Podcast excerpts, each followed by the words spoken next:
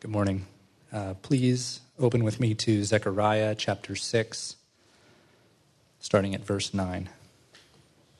And the word of the Lord came to me Take from the exiles Heldai, Tobijah, and Jedaiah, who have arrived from Babylon, and go the same day to the house of Josiah, the son of Zephaniah.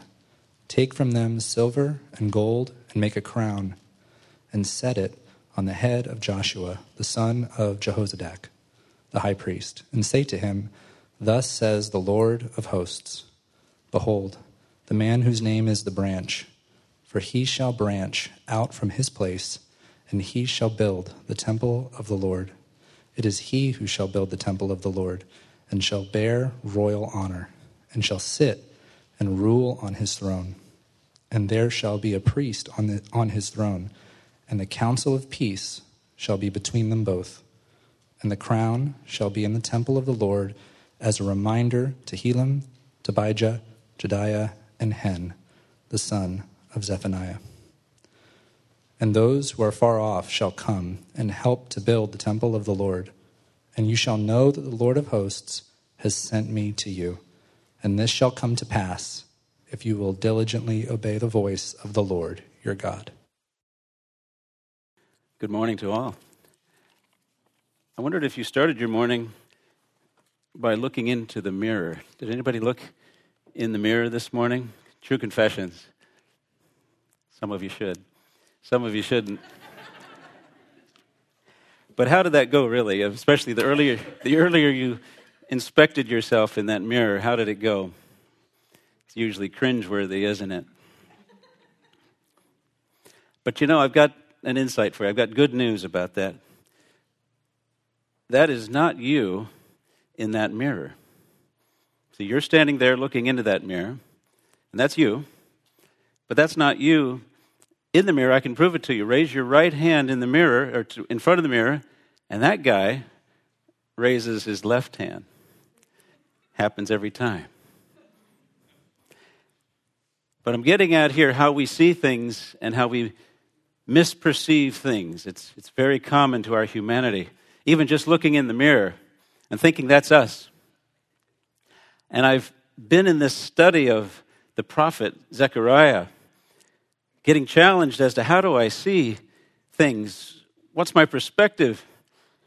And at the same time, I, I had picked up and I was reading actually audiobook because that's the way I tend to read the classics. I'm listening to a, a fairly modern classic that has a a sci fi twist to it. Any sci fi fans here? That's short for science fiction.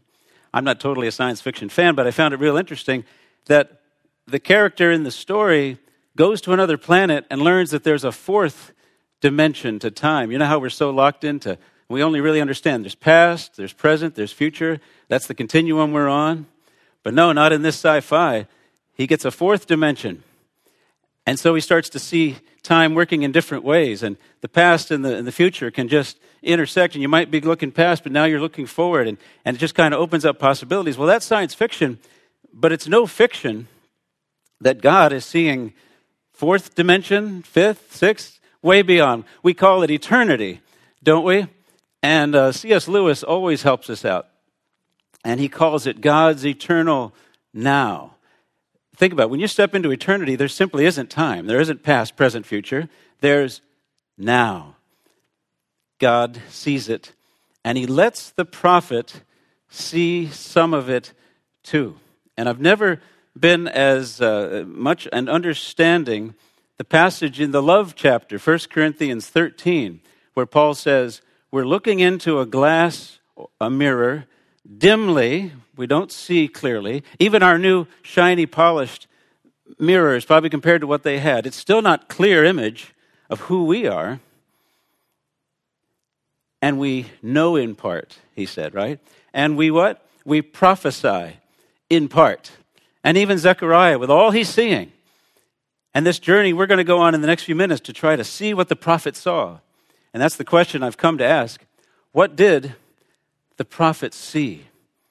What really sparked that for me was reading Kaiser, somebody I studied back in seminary days. Walt Kaiser says, God's future ruler was now visible in the line of David.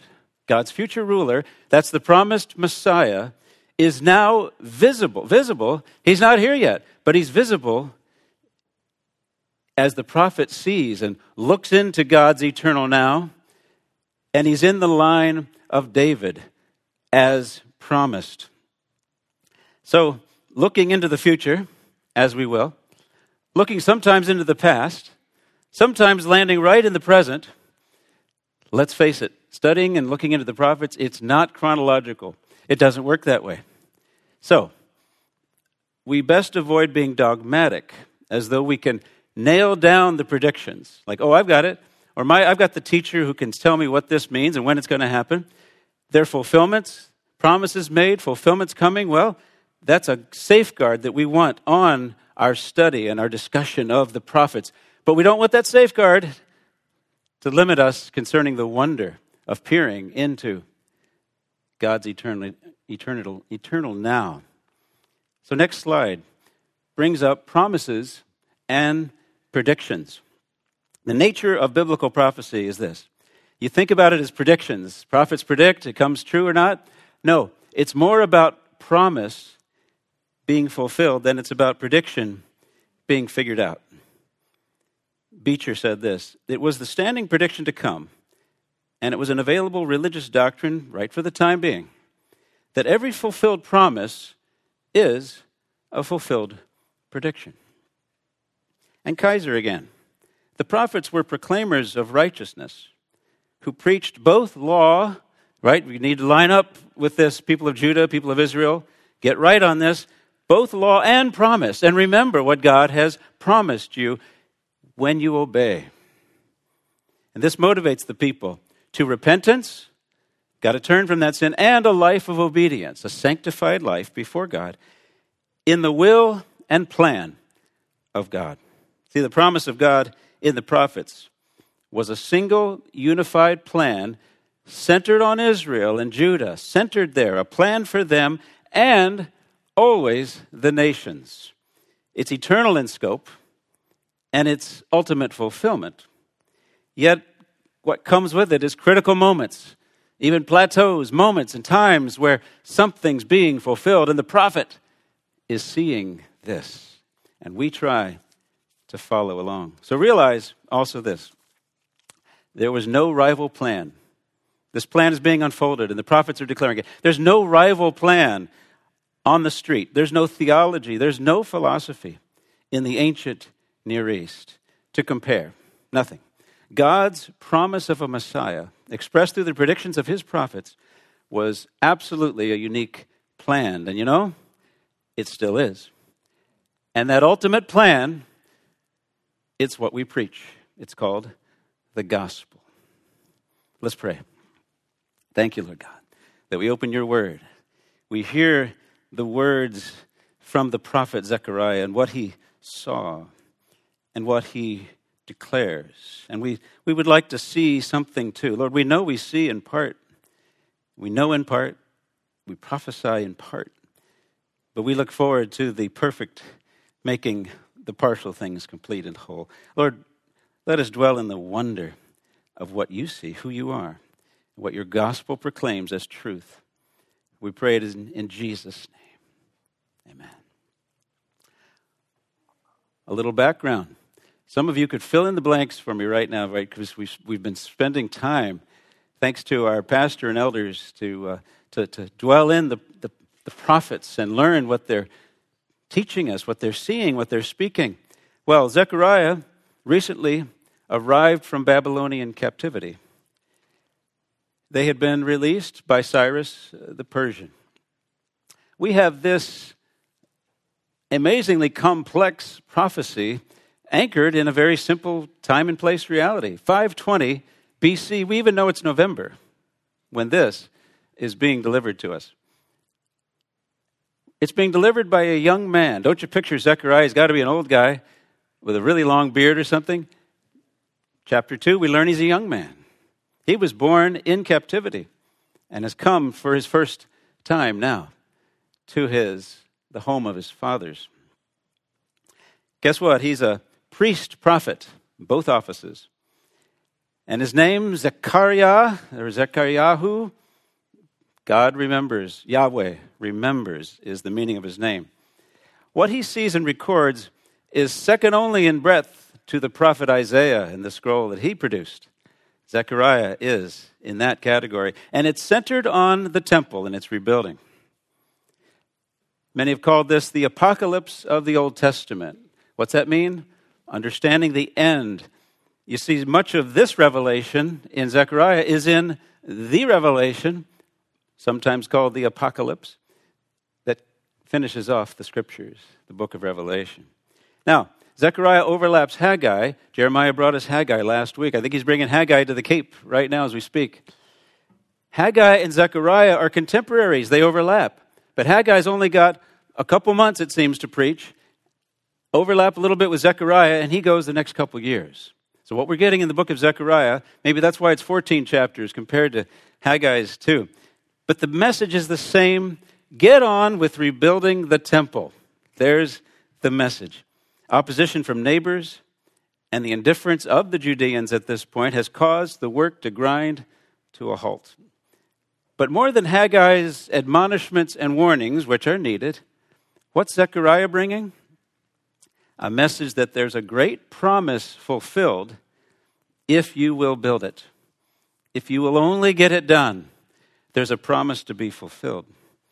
And so we see the outline that Bill, at least, has distilled from a study of these 14 chapters.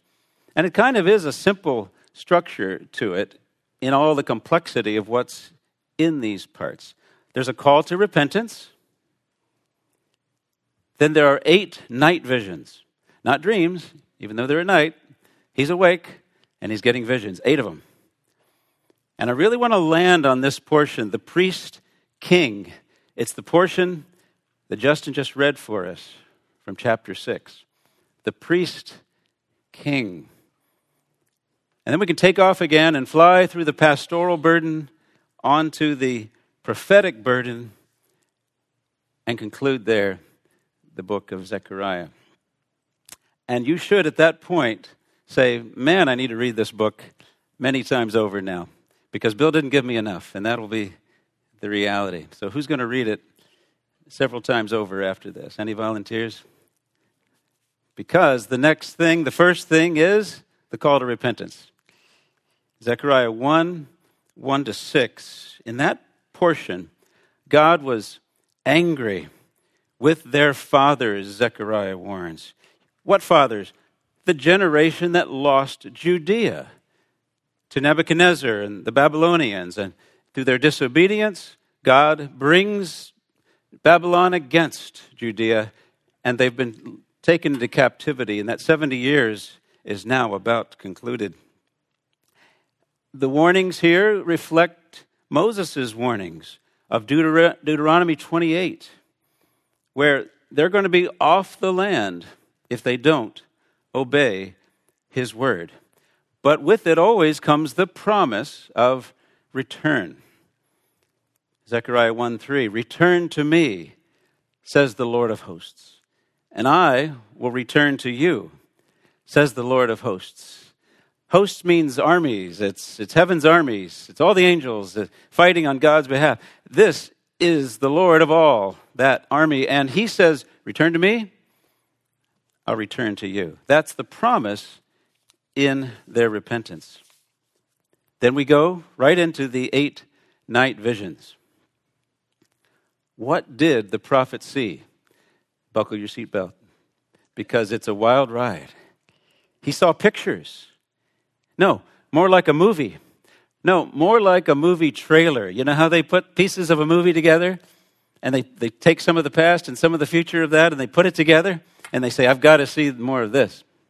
Or you say, no, that helps me. No, I'm not going to see this one ever. But there's an overarching theme.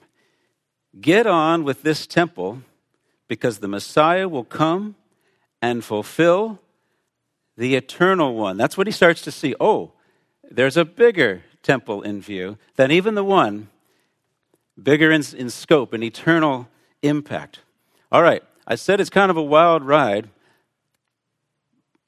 but it's structured in a chiastic structure. Who knows that word? Zer- Jeremiah taught us that a few weeks back. Chi is the Greek letter that looks like an X, right? That's the first letter in the word Christos, the Greek for Christ, which is the rendering of the Hebrew Mashiach, Messiah. All right, that's the anointed one. That's the expected one. That's the promised one.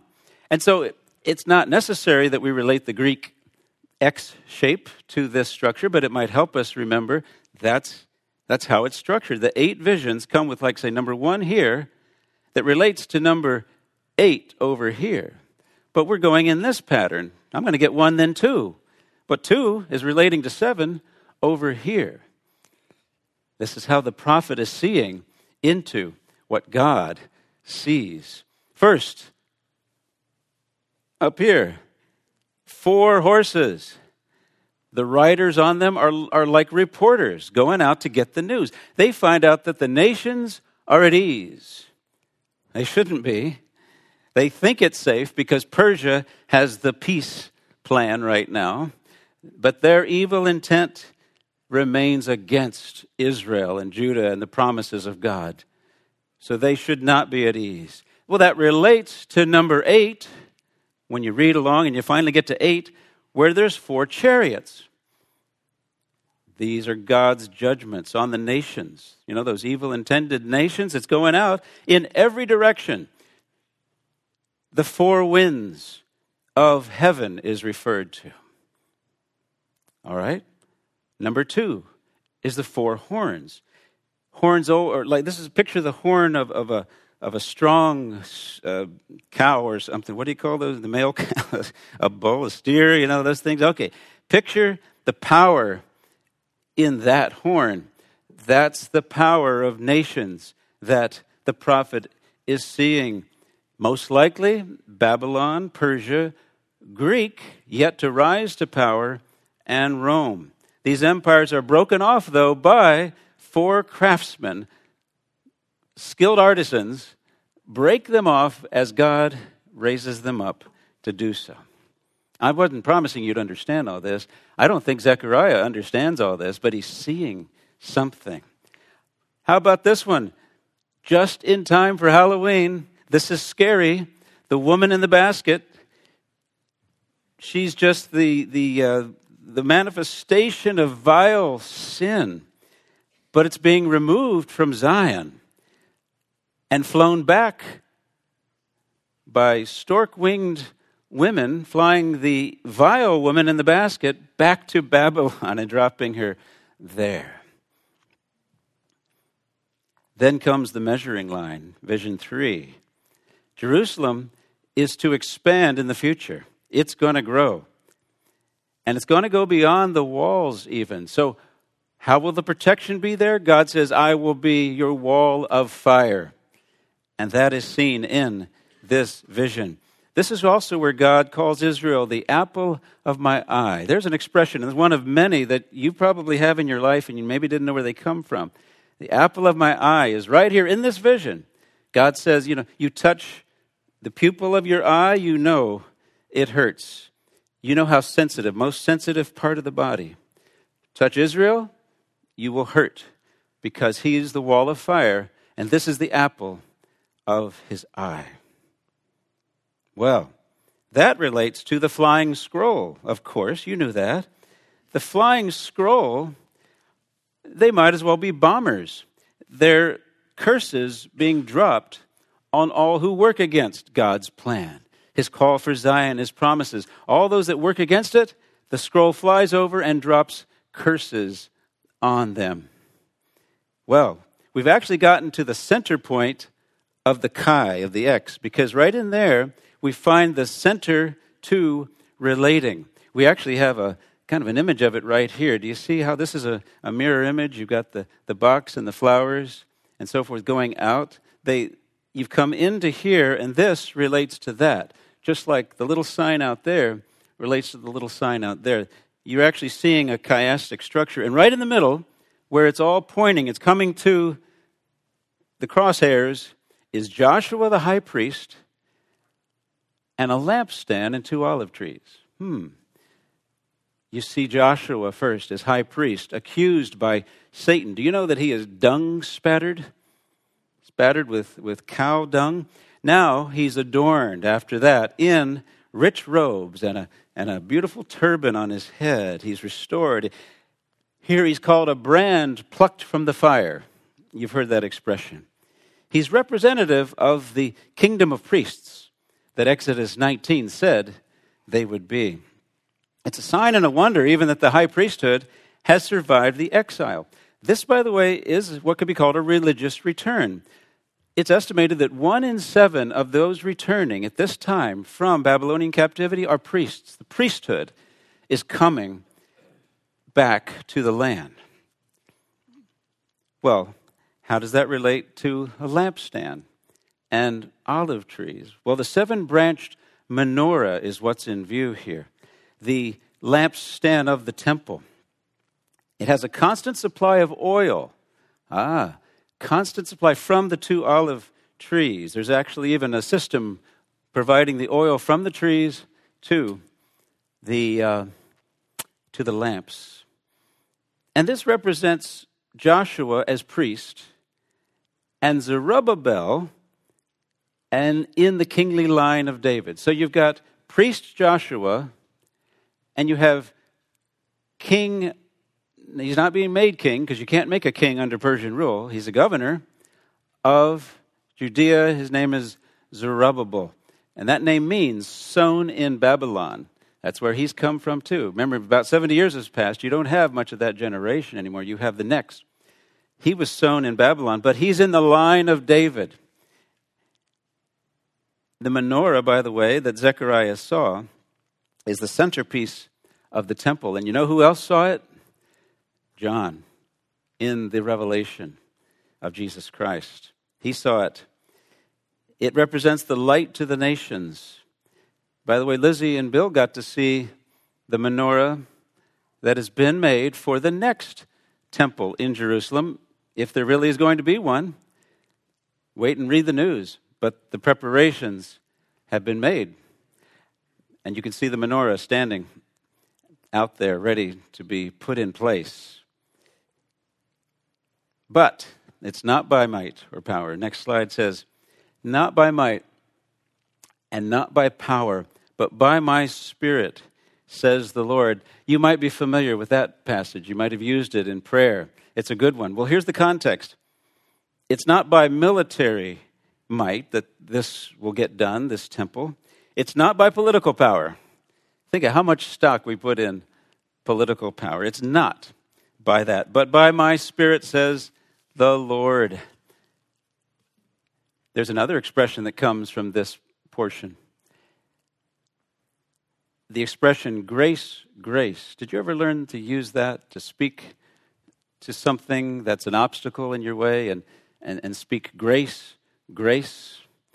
Well, the context of that is Zechariah 4 7. Who are you, O great mountain? Before Zerubbabel, you shall become a plain.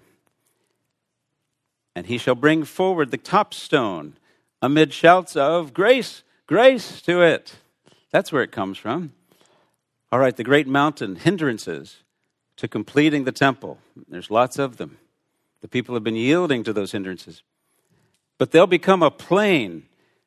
The idea of a mountain removed, and Jesus talks about a mountain cast into the sea. That's the image and he shall bring forward the top stone. Well, okay, wait a minute. We're talking about Zerubbabel, the would be king, if he could be crowned king, carrying the capstone. This is a massive stone. And he's going to carry it, at least in the vision, and climb up the scaffolding and, and up the side of the temple and put it in place as the capstone of the temple. With shouts, what? It's going, it's going to take grace, grace to it to accomplish the capping of the temple. But what's the prophet seeing but the completion and the honoring of Zerubbabel, even though there's something that he's not going to receive? Because it's not about him becoming king, it's about the priest king. And this is the passage that we read earlier. We can take our next slide.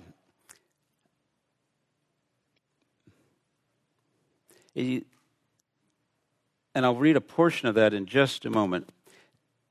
This is not a vision now. You see, we've been in the eight night visions. Did you, did you like the, the wild ride? You, now you know. i got to go back and read that.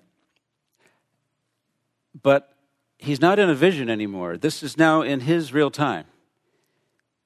But he performs, this is Zechariah, performs a symbolic act in his present reality. You see, emissaries have arrived from Babylon. They've come with gold and silver, sent from the Jewish captives, and it's meant for adorning the temple. You could picture putting it in place in some portions of the temple. But God directs Zechariah to fashion the precious metals into a unique crown. One will be set upon the other. And who's he to crown? Not Zerubbabel. He's to crown Joshua. The priest, king, will be established. And he'll be crowned with many crowns. That's where the many crowns comes from. And then we find that in Revelation 19. There's one called Faithful and True on a white horse. And on his head, what? Many crowns. Crown him with many crowns. The Lamb upon his throne. Could it be that, that he is the ultimate priest king? The coronated Joshua foreshadows the promised Messiah, both in name do you know his name, Joshua, what that is? Yehoshua, shortened form, Yeshua. Salvation, that's the name Jesus. Yeshua is Jesus. And in his office, high priest.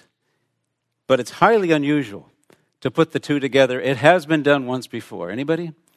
When was it done before? It was before the establishment of the nation of Israel under the Mosaic covenant. It was in the time of Abraham when he had come back from finding Lot and bringing him home, and he comes to Jerusalem, and who meets him there? But Melchizedek, the priest king of Jerusalem. Okay, that could be obscure. That happened way back then. Wait a minute, God's eternal now. Zoom way forward. The prophet, I'm sorry, the psalmist in 110 says, after the order of Melchizedek, whoa. And then in Hebrews, the Hebrews writer picks it up and says that you are a priest forever after the order of Melchizedek. Melchizedek, the priest king. And this is what Zechariah is seeing. And he's prefiguring it in Joshua being crowned while Zerubbabel's honored, he's even got the guy to put the capstone, but he's not the image of what's coming for the king who will be the priest king. Zechariah 6, 12 to 13, a portion of what we read earlier. Behold the man, behold the man, whose name is the branch. For he shall branch out from this place, and he shall build the temple of the Lord, and shall bear royal honor, and shall sit and rule on his throne. And there shall be a priest on his throne, and the counsel of peace shall be between them both. The Latin that will be spoken one day, about 500 years from this time, is ecce homo, when Pilate says, Behold the man. This man is the branch. And the between them both that that concludes with is what? Both priest and king. This unique amalgamation. He will build the ultimate temple. And who is this one then named branch? He's first presented back in Zechariah 3. Remember, don't think chronological. You got a glimpse there. And now we get a clearer picture from Zechariah 6. And just use this to worship for a moment as you consider who this branch is. And I've, I have a compilation for us. Next slide. From these books in the Bible, because they make reference to this branch or the, or the offshoot, the, the shoot off of David and that line of promise. He is, and this is what the prophet saw, my servant. That's Jesus suffering rejection in his first advent. He is the builder of the temple. That is Jesus' body. He was falsely accused that he would said he would tear down the temple in Jerusalem and he would rebuild it, said he could rebuild it in three days. Nobody knew he could, nobody thought he could do that. And he was talking about his body. That is the temple. And he makes us his body. He's a branch off of King David.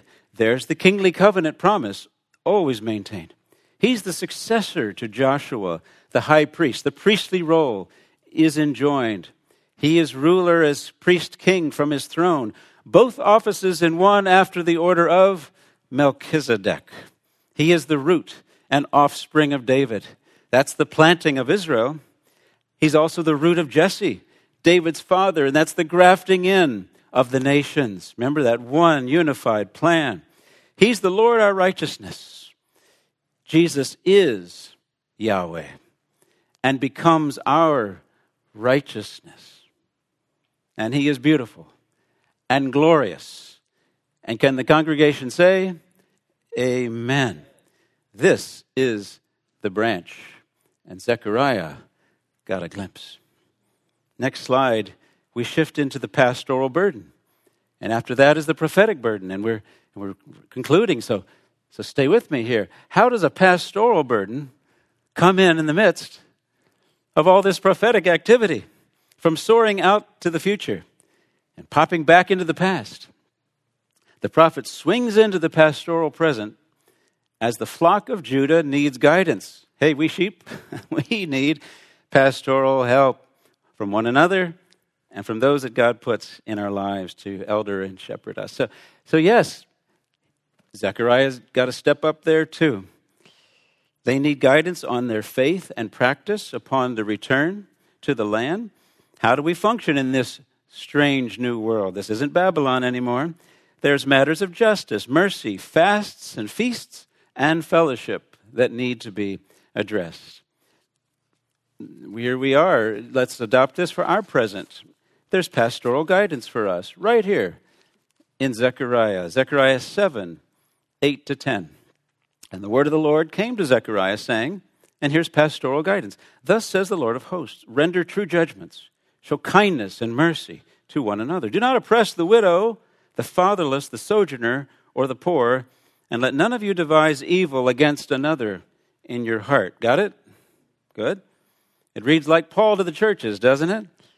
A half millennium later, he'll be giving this kind of instruction to the churches. In fact, he's quoted, or he quotes Zechariah in the next passage. These are the things that you shall do from Zechariah 8 now.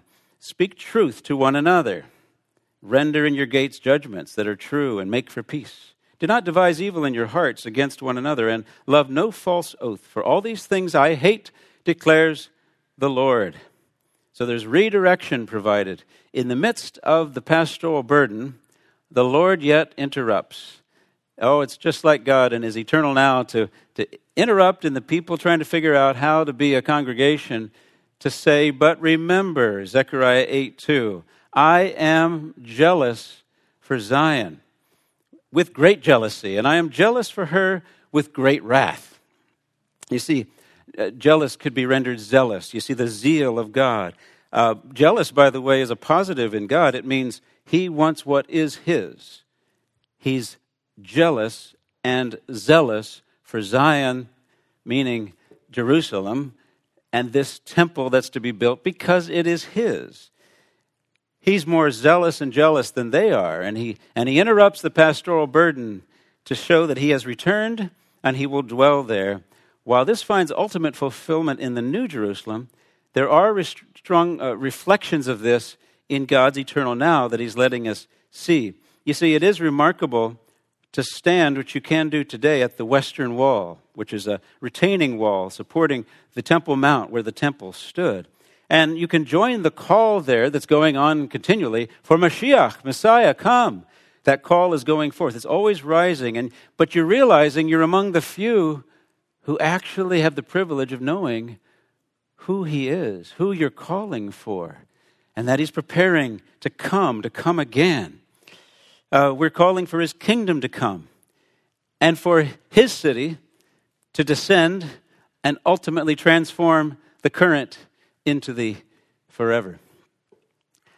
Next slide shows some lyrics. I happen to be influenced by song lyrics, and Andrew Peterson, you might know, uh, Is He Worthy is a song that maybe he's best known for. He, uh, he's obviously gone to the Western Wall and he writes about it in a song called Maybe Next Year. Maybe Next Year plays on the idea that at the end of Passover, uh, when the family gets up from the Seder table, they say, Next year in Jerusalem. Like we're in our dispersion, we're, we're in Babylon now, but next year in Jerusalem, we'll go back. And that's what Peterson has done. He goes to the wall and he says, At the western wall, I bowed my head. I knew that every word I read, right? Every word of the prophet that I read is true. As the prophet spoke from another age, and the song rose up, because there's always a song rising there. The song rose up from the sacred page. The scripture is being sung to you. And I never felt so near. I never felt so far away. But you tore the curtain and shook the ground.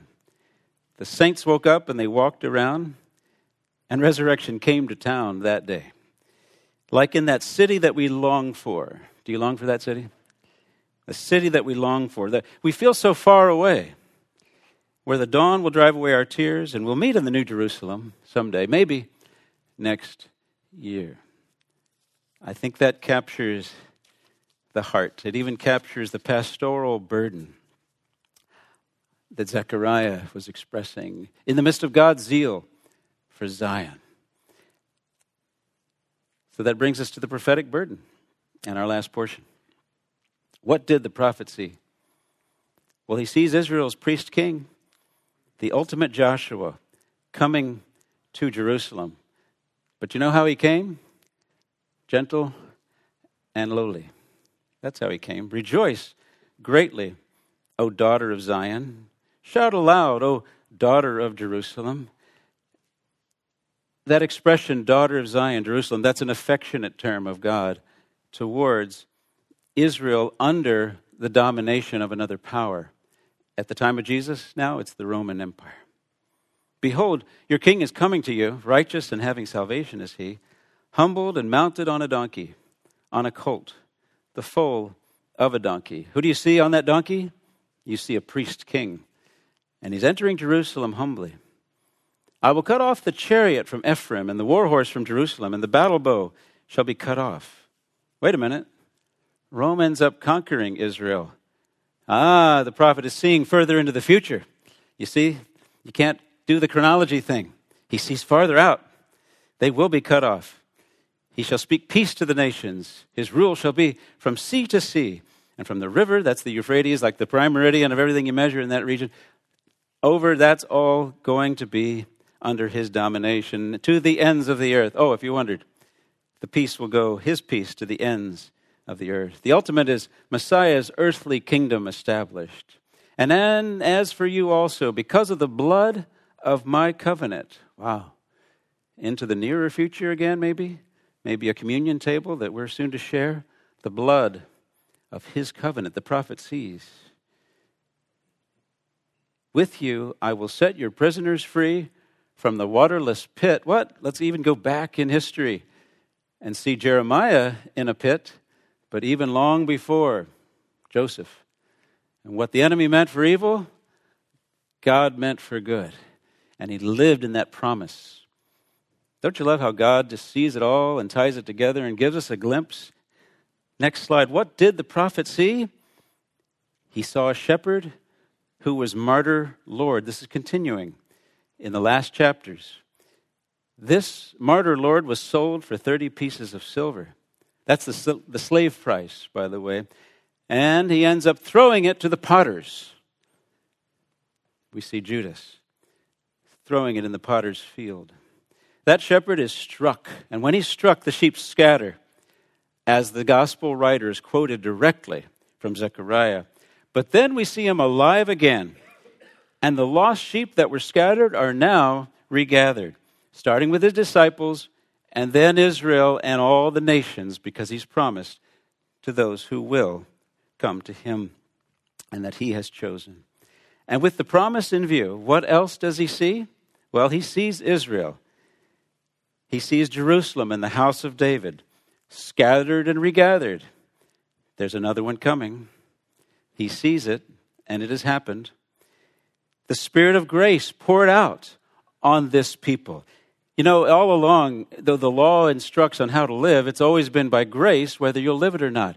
And it's by grace that the pouring out happens on a people, however deserving or undeserving, and they get to see what the prophets saw who the Messiah is. And they realize that he suffered for their disobedience. They look upon him whom they have pierced. The promise is ultimately fulfilled for a land and a people. What did the prophet see? Our last slide, or almost. The priest, king, okay, here's his title. The priest, king, branch, shepherd, lord of hosts, Messiah, we call him Jesus. He brings the nations against Jerusalem. These are the, the closing chapter uh, highlights of what Zechariah is seeing. The nations coming against Jerusalem. But who steps down on the Mount of Olives? And it splits under his feet. It's this one, the priest, king, branch, shepherd, Lord of hosts, Messiah. He goes to battle against the nations. In Zechariah 14, then the Lord my God will come, and all the holy ones with him, and the Lord will be king over all the earth. On that day, the Lord will be one, and his name one. It signals the whole creation's finest hour as the Creator, the Redeemer, and now ruling King returns to complete what he had promised so long ago. Listen, that's why we pray. That's why he taught us to pray. Thy kingdom come, thy will be done on earth. And you know, he's centered on Jerusalem, and he's pray, said to pray that way there. And you can see what the prophet is saying. There's a new Jerusalem to descend, so pray for the peace of Jerusalem, and ultimately that's the Prince of Peace, the King priest himself, who will sit on the throne for eternity. That's who we worship. And I just want to conclude with these words when we consider what the prophet saw. In Zechariah 8, go back into that pastoral burden as we close, okay? We need a little pastoral care after all of this, don't we? Um, I have returned to Zion, the Lord is saying, and I will dwell in the midst of Jerusalem. And Jerusalem shall be called the faithful city, and the mountain of the Lord of hosts, the holy mountain. This has to still be looking forward and seeing the fullness, the completion of the promise. But old men and, and women shall sit in the streets of Jerusalem. Maybe it's not that far forward because old, I don't know. We're going to get old in, in the New Jerusalem. You see, don't get chronological. The times are intersecting. But the, the old men, the old women, each with a staff in his hand because of great age. And the streets of the city shall be full of boys and girls playing in its streets. You see, it's still human, isn't it, in the midst of all this eternal now? What did the prophet see? Well, when Lizzie and I were first in Jerusalem, a man who seemed like you were meeting Zechariah almost, uh, a shopkeeper in the old city of Jerusalem, welcomes us. And then he starts to say, Do you see my children playing out in the streets? The prophet saw prophet saw them. Now, you could critique him theologically, but the point is, he's dwelling in the promise of what the prophet saw and was fulfilled. And he gets to see his children playing in the streets of Jerusalem. You see that? That's how personal our God is. That's how real. That's how near. Peterson expresses in that song, I've never felt so near, but Never felt so far away because, you know, this is reality. No, not completely. There's a greater reality, and I long for that. Pray for it. Pray for it. Let's pray together as we close. Lord, we do see in a mirror dimly. We confess that. What Bill has just attempted to uh, relate is a very dim mirror looking through a glass, knowing a little bit, knowing so much in part, prophesying in part. But Lord Jesus, we declare an agreement that the Messiah is visible, that his glories are made known, the, the person of Jesus Christ, the priest king, yourself, the temple that you built, and you make us, those that are yours, to be a part of this glorious structure. We thank you for getting to see something of what the prophet saw. And we pray for the glory of promise to be fulfilled in, in each life here and for your kingdom to come, all in the name of the Messiah, Jesus our Lord. Can we say amen?